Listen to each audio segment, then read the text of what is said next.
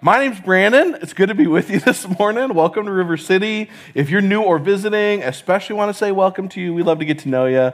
Love to get help you get plugged into the community here. Like Becky was saying, uh, small groups is one of the best ways to do that. And this fall, we're diving back into the book of Romans. And so, if you want to learn about what it looks like to know God and follow Him, then Romans is a great place for that. And so, we'd love to have you come check one of those out.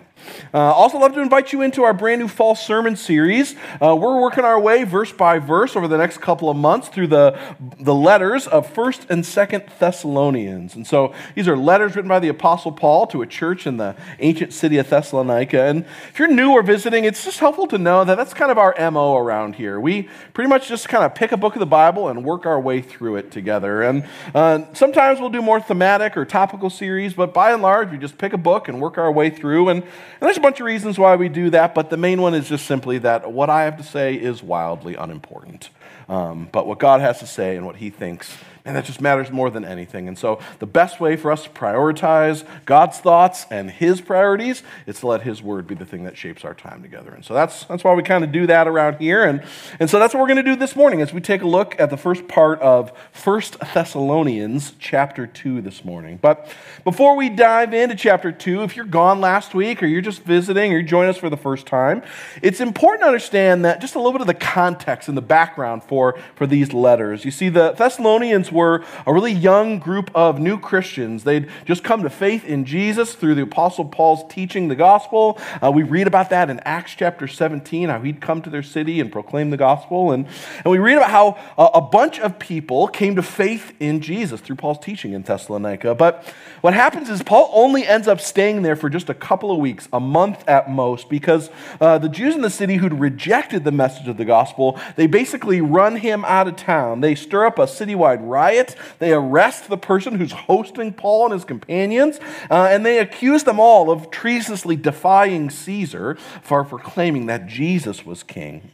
And so, Paul and his companions, Silas and Timothy, right, two young pastors he was training, uh, they're forced to leave Thessalonica in the middle of the night, right, all of a sudden. And, and because the Thessalonians, they weren't just like uh, evangelistic tally marks on Paul's like uh, gospel spreadsheet somewhere, right, but they were like real people who he genuinely actually cared about.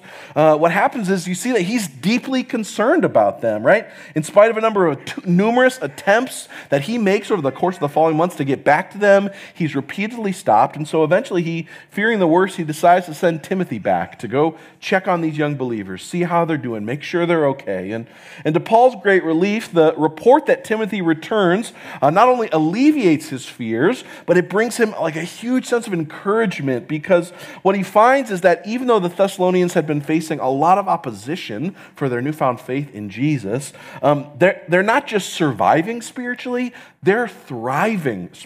So much so that we saw last week at the end of chapter one that reports about their life transforming faith in Jesus were starting to like reach all kinds of na- like cities all over the place in their whole region.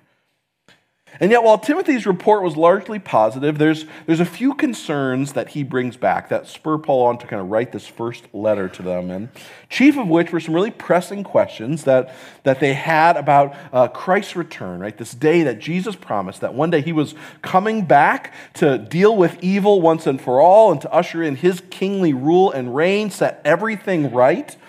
And the theme of Jesus' second coming, his return, it's woven into every chapter of the book. It's like the central theme in, the, in, in both of the letters. It comes up in almost every one of the chapters. But as we study these two letters, what we're going to see is that Paul's not trying to just do like Bible Q&A hour, right? He's not just like trying to answer some, uh, some technical questions about what's going to happen on some future day. But instead, what he's trying to help Christians to understand is how the confidence and the hope that should characterize the way that we should look forward to Jesus' return, that that is actually meant to profoundly transform our lives each and every day. Right? It's not just some future information for some future day. It's it's something that transforms our lives each and every day. In other words, the, the theme of the whole book, right, is about how faith in Jesus' return produces a sanctifying hope in us. That's why that's the name of our series, right? See, hope in Jesus' return, faith in his return, it produces a kind of future hope that transforms us from the inside out. that causes us increasingly to look more and more and more like Jesus in the way that we think and act and relate to one another. And so, as we dive into chapter 2 this week, we're going to see how Paul modeled what that kind of sanctifying hope looked like in the way that he lived and ministered among the Thessalonians. And what I want to show you as we study this morning is, is how hope in Jesus' return, it empowers a kind of integrity, consistency in life and in ministry that not only creates, but also restores trust in and confidence in the truth of the gospel. You see, Paul's critics in Thessalonica, they were trying to leverage his like a sudden departure and his continued absence to kind of undermine his credibility with the Thessalonians and therefore the credibility of the, the message of the gospel he proclaimed. And so, in an effort to reassure the Thessalonians that he, and more importantly, the gospel that he preached, is actually real and true and trustworthy, Paul responds to these accusations in chapter 2 by, what he does is he reminds the Thessalonians about their firsthand knowledge of his own life and ministry. And he highlights how the same character and integrity of life that they'd seen in him those months prior, that had confirmed and affirmed the, the truth of his message of the gospel, that that's the same evidence they needed to remember in order to be reassured of the truth of his message, of the purity of his motives, and of the genuineness and the, and the earnestness of his methods.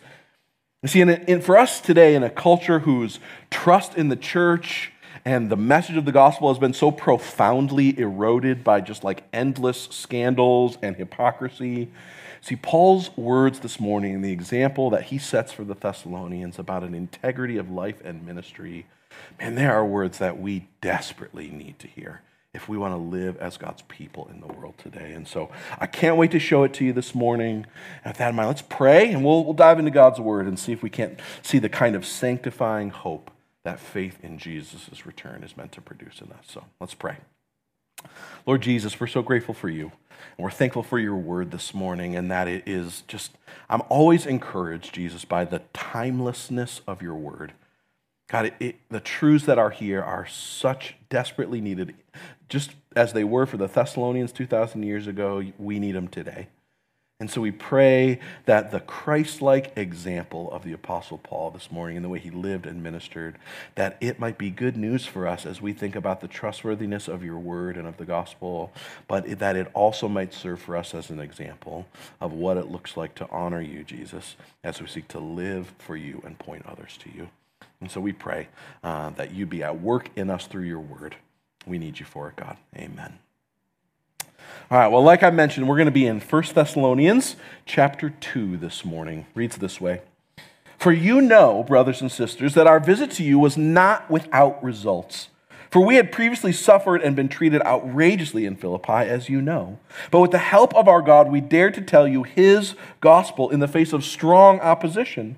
For the appeal that we make does not spring from error or impure motives, nor are we trying to trick you. On the contrary, we speak as those approved by God to be entrusted with the gospel. And we're not trying to please people, but to please God who tests our hearts. For we know, uh, for you know, we never used flattery, nor do we put on a mask to cover up greed. God is our witness. We were not looking for praise from people, not from you or anyone else, even though as apostles of Christ we could have asserted our authority. Instead, we were like young children amongst you. And just as a nursing mother cares for her children, so we cared for you. Because we loved you so much, we were delighted to share with you not only the gospel of God, but our lives as well. Surely you remember, brothers and sisters, our toil and hardship. We worked night and day in order not to be a burden to anyone while we preached the gospel of God to you.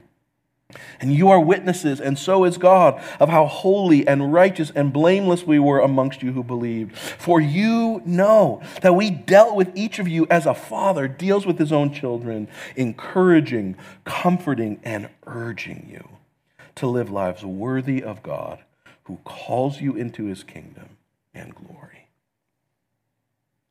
Now, like I mentioned earlier on, what Paul's doing here in chapter 2 is he's, he's responding to some, some accusations that, that there are some rumors, right, that were circulating in Thessalonica that Timothy reports back to him about when he, on his return visit. And what happens is the, Paul's critics in Thessalonica were, again, they were trying to take advantage of his sudden departure from them and his continued absence to, to undermine his credibility and sow seeds of doubt around the truthfulness of the gospel. And in his, his words in verse 3, they serve as kind of like a summary that, that kind of gives us this big picture threefold of the threefold accusations that are being leveled against Paul, right? He, he writes it this way. He says, The appeal that we make doesn't spring from error, impure motives, or we're, nor are we trying to trick you.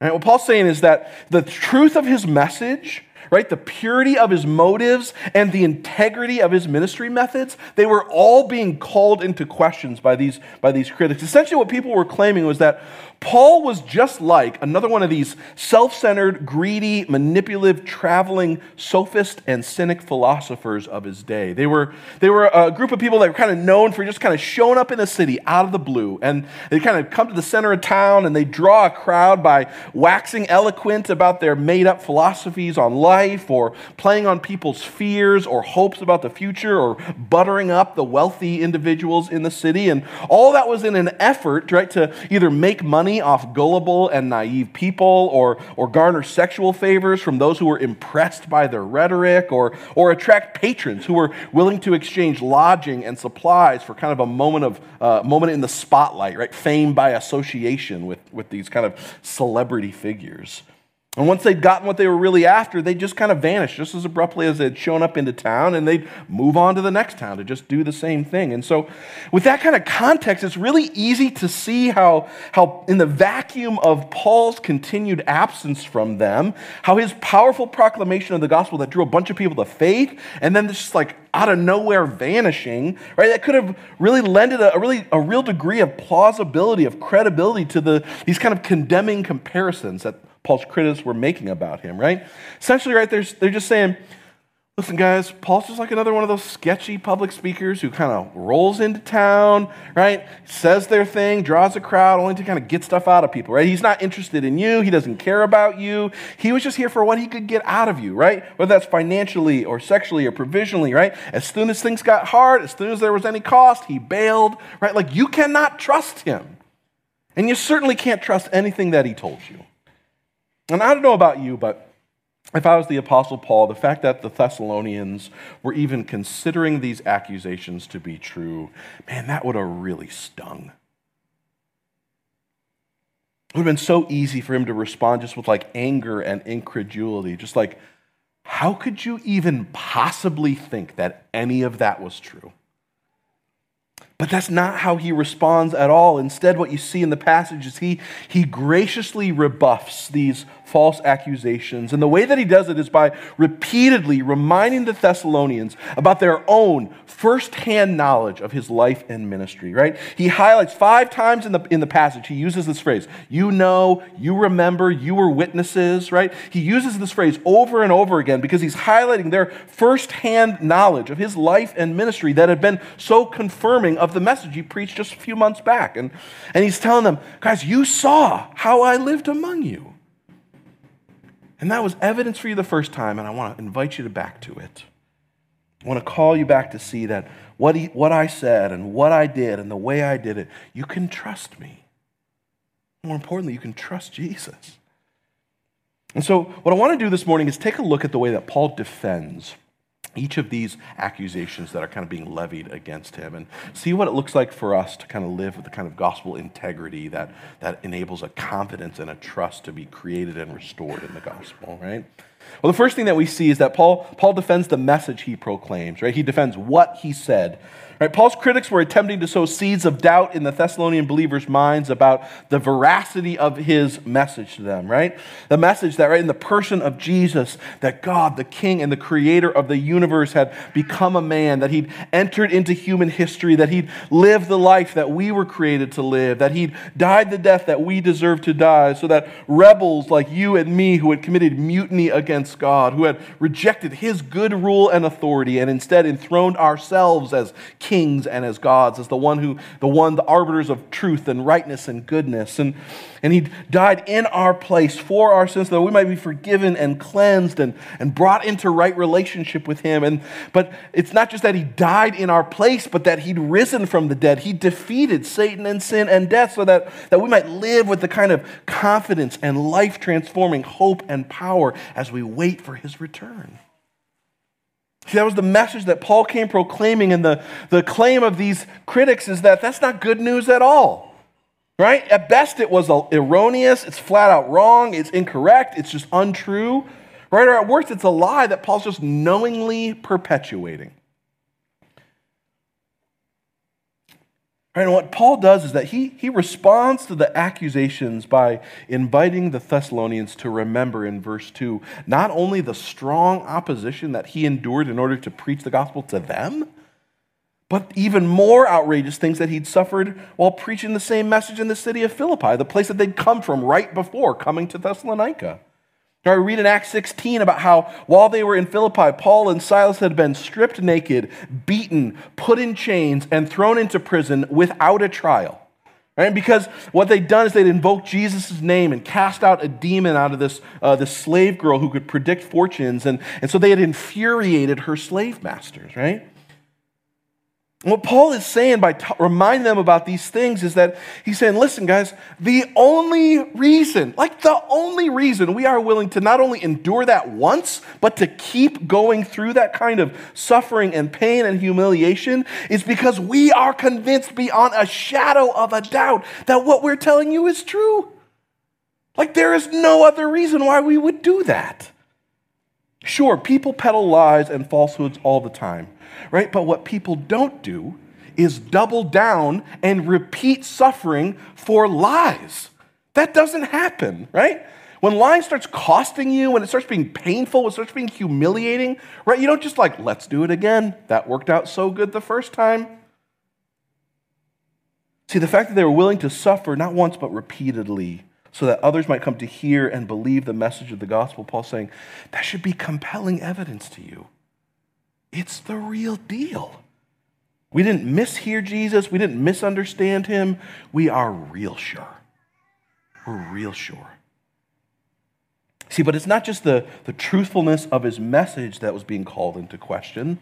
It was the motivations for proclaiming that message in the first place that were apparently to be suspect, right? Paul's accusers, they wanted the Thessalonian Christians to think that his, his motives for preaching the gospel were impure.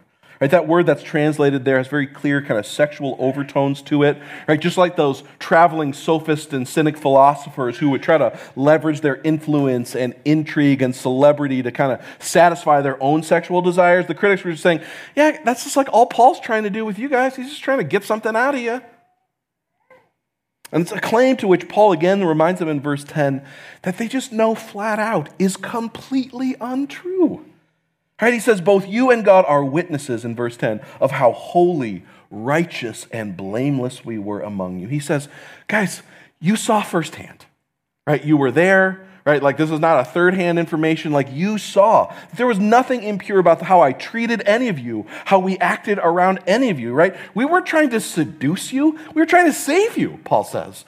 Right? He, he said, We lived in such a way that there wasn't even a hint of impropriety that could have gotten in the way of the message of the gospel. They were really deliberate about that. And so, so maybe it wasn't sexual gratification that was motivating Paul after all. But if it wasn't that, then, then it was probably just it was probably just that he was really just desperate for the praise of people. Right? Again, like many of those traveling philosopher entertainers, he was just desperately starving for affirmation and approval from people. Right? And the honest truth is that a whole lot of people get into leadership for that very same reason. Right? You and I, we are all created to need outside affirmation and approval. That is not new, unique to some people. All of us are wired that way.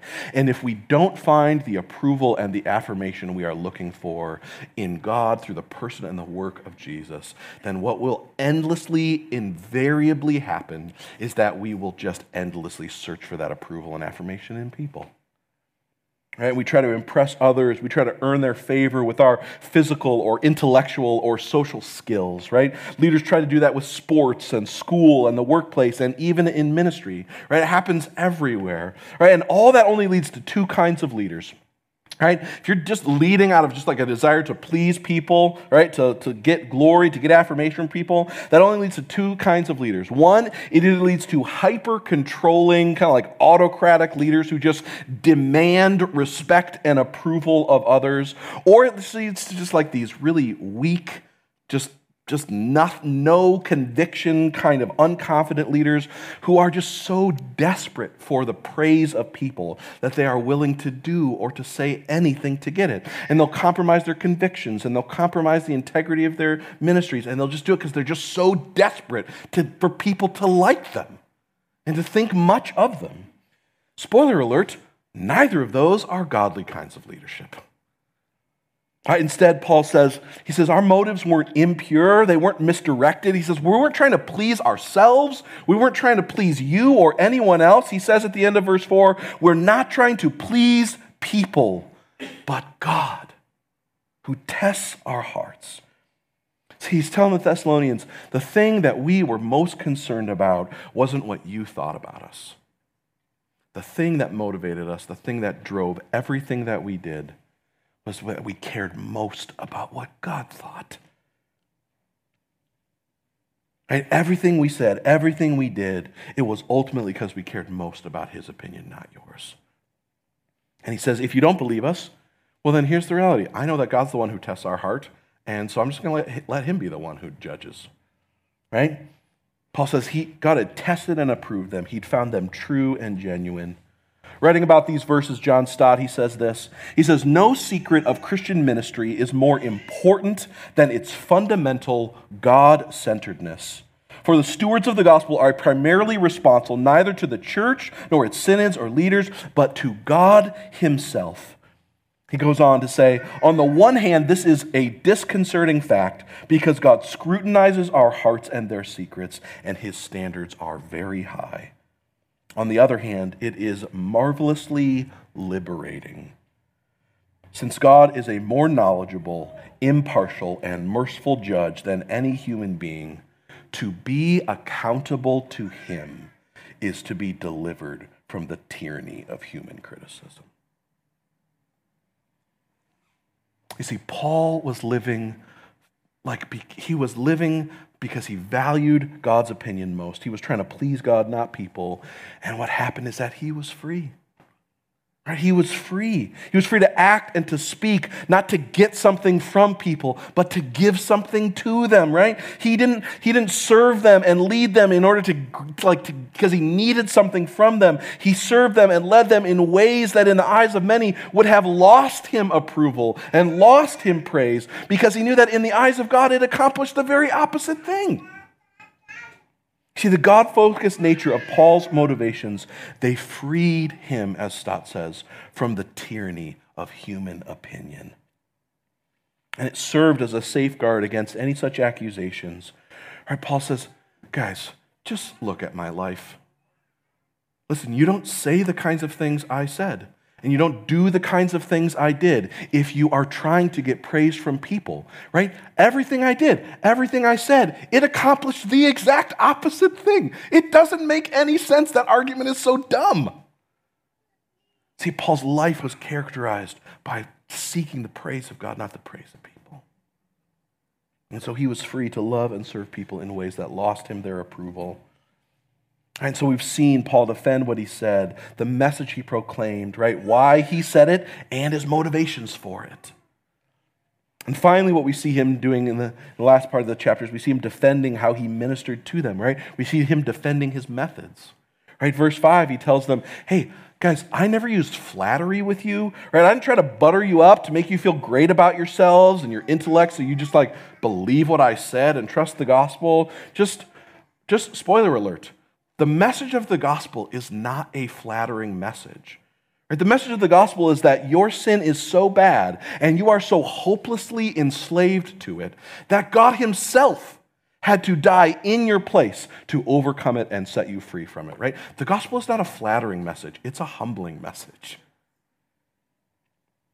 He goes on in verse 5 to add, We didn't put on a mask to cover up greed with you. So we didn't flatter you and we didn't just like put on a mask and do this duplicitous thing, right? We weren't one way in public and another in private, right? We weren't just like putting on an act so we could like swindle you out of some money or get you to like us and get something out of you. We didn't have ulterior motives, right? Neither, he says, did they use any kind of manipulative trickery to win people to faith in Jesus, right? The word that's translated as trick there in verse 3, it's a, a word that fishermen would use. It's where they used to describe like what it looked like to fish with bait right? It was kind of like the, it's like a word that kind of meant to bait and switch somebody.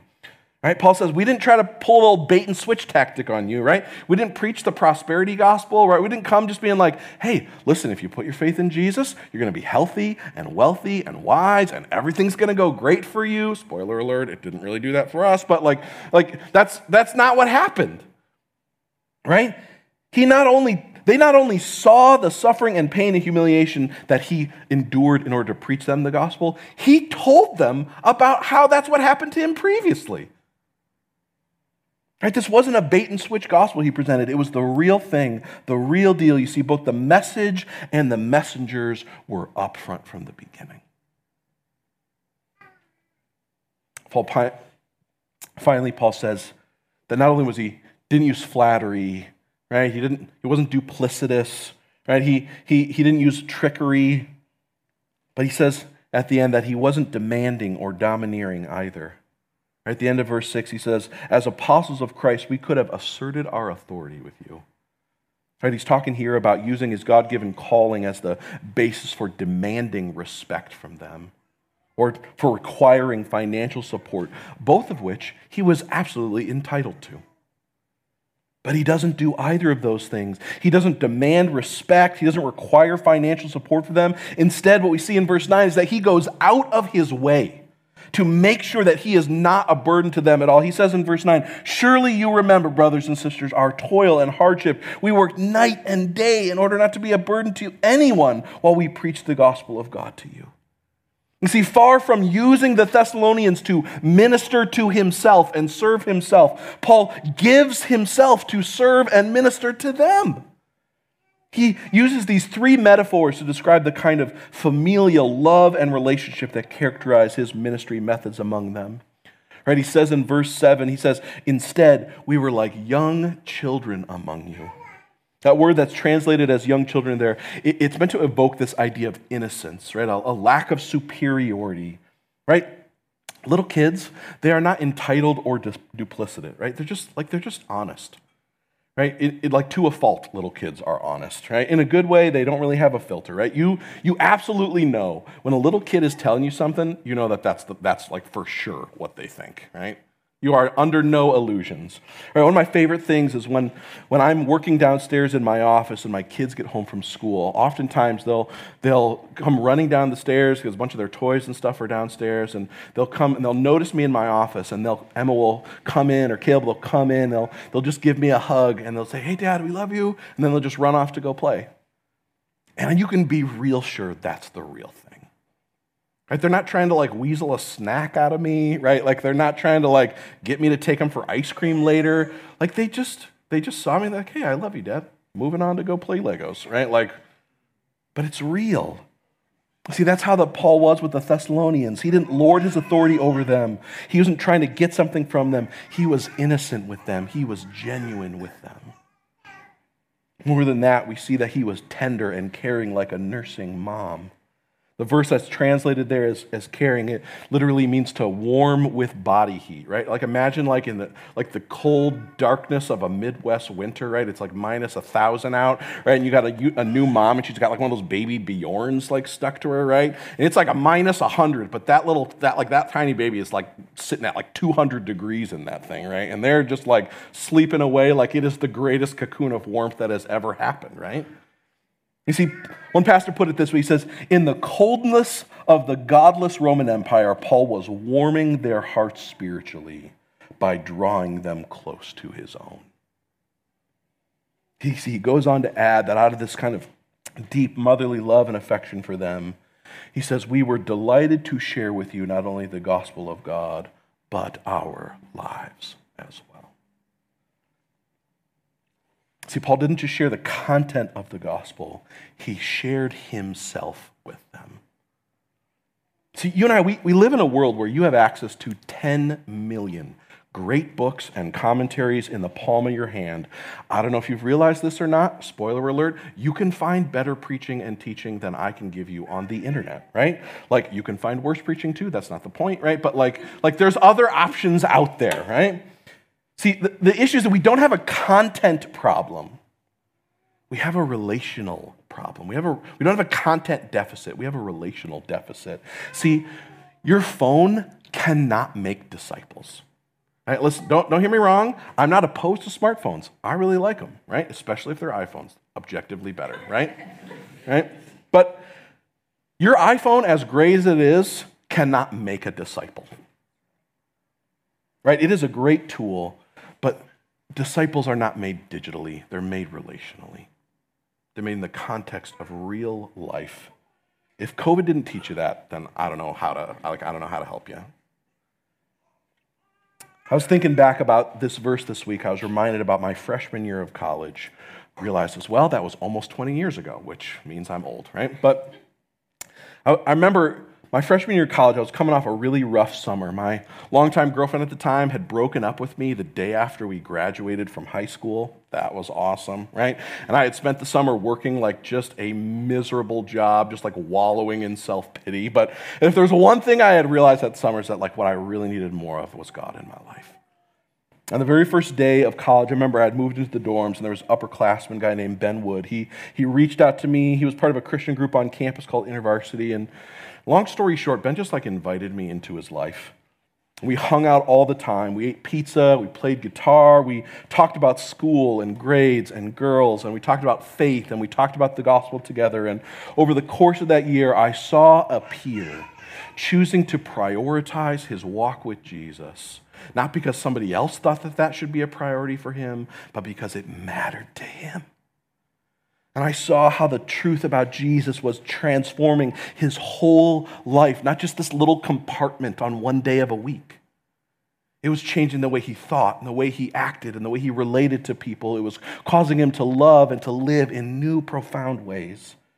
And I will be honest with you, I cannot remember much of the content that Ben taught me. I just, I can't, I can't remember much. But I can tell you without a shadow of a doubt that the year I spent living alongside him, that changed the trajectory of my life. And he wasn't perfect. But what he did do is lived with a Christ centered integrity, and he invited me into his life so I could see it. And God used that to change my life. See, Ben, he didn't just share the gospel with me. He did. We talked about it a lot. But he shared his life with me. And that made all the difference in the world. See, and like Paul adds in verse 11, Ben encouraged, he comforted, he urged me to live a life that was worthy of God myself.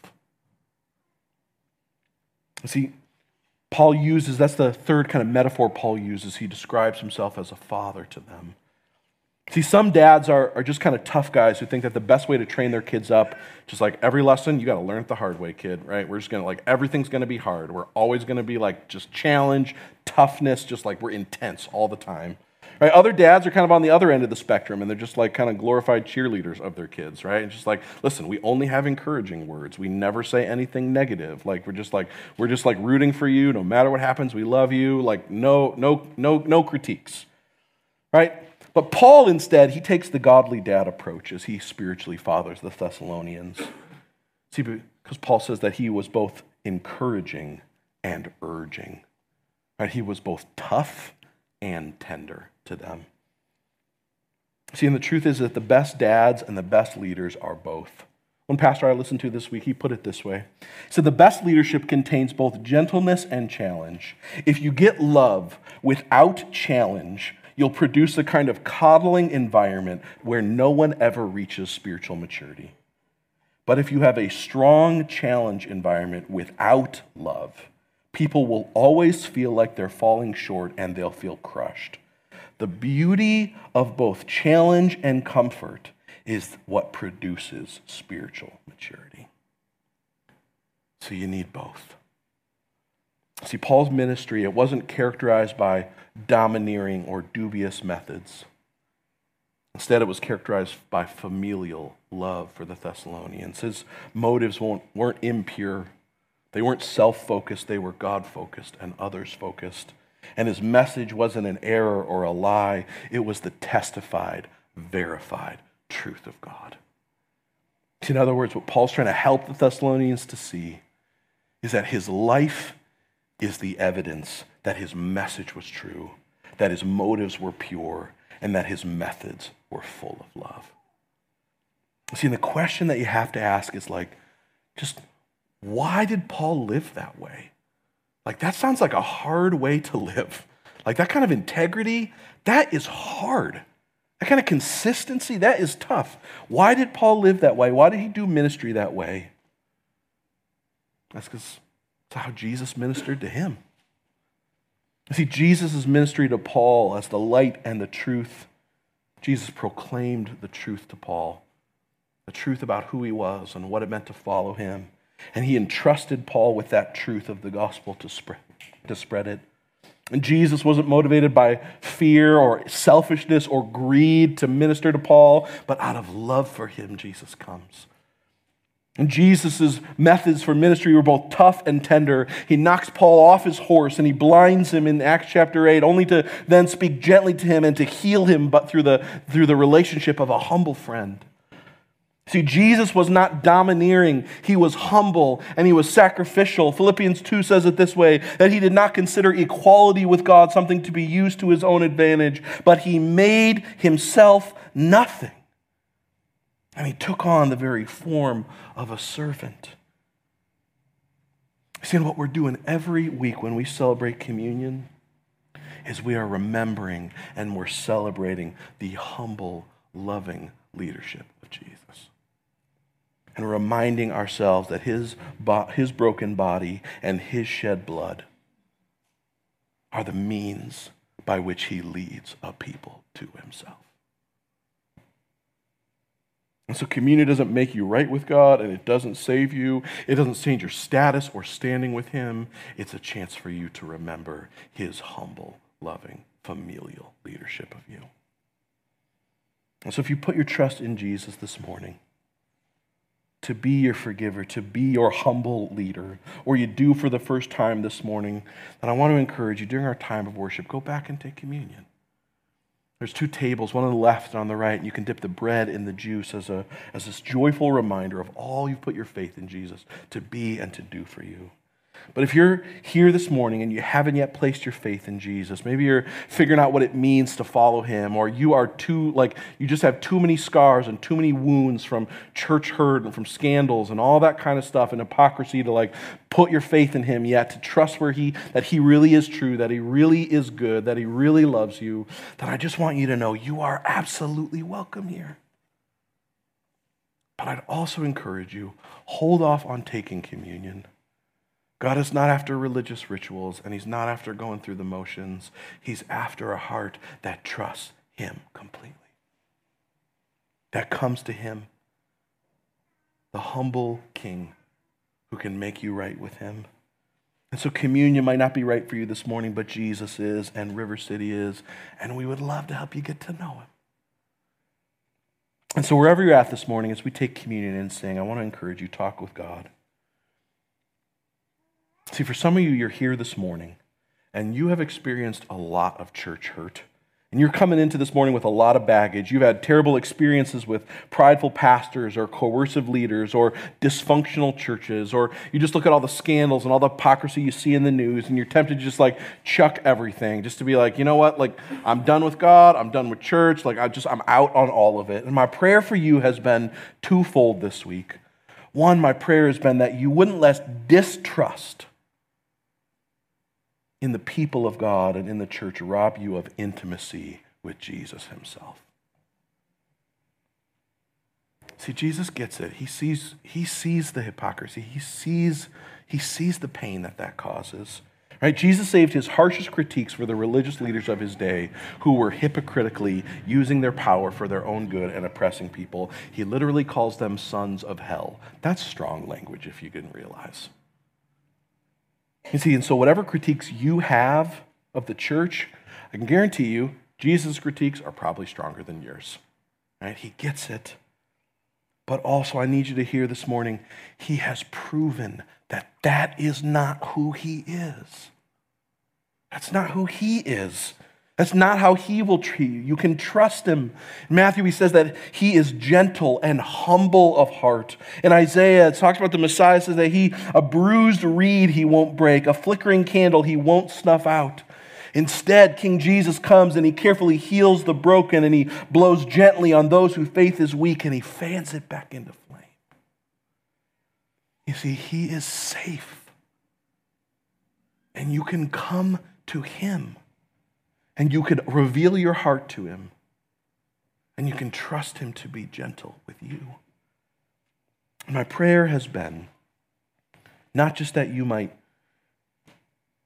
let distrust of the church go and embrace intimacy with Jesus, but my prayer as well been, has been that at River City, right, that in me and in Aaron and in John, your elders, and the small group leaders and the worship team leaders and the people you encounter here on Sunday morning.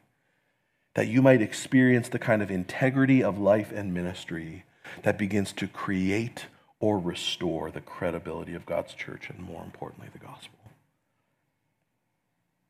And I realize that that takes time. Like, that doesn't happen overnight. But my prayer is that you might give us a chance.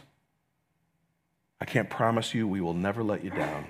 And I can't promise you we will never hurt you, but I can promise we are doing our best to love you like Jesus has loved us.